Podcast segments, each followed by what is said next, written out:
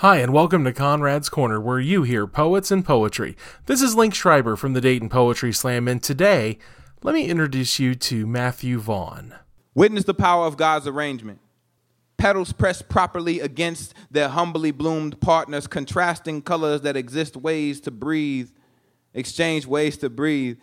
God finds ways to pluck from dried lands once called lovers, believed to be home fooled flowers into thinking that rough was their roots, but a rose, a sun, flowered, seeds grow together with water in a vase or vase. They get to experience how softness feels against one another.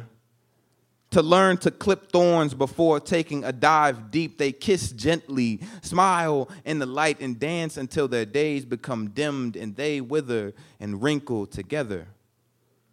Knowing they finally found a new way to feel and that they didn't have to fight the place they were planted. They were arranged by God and plucked for a reason.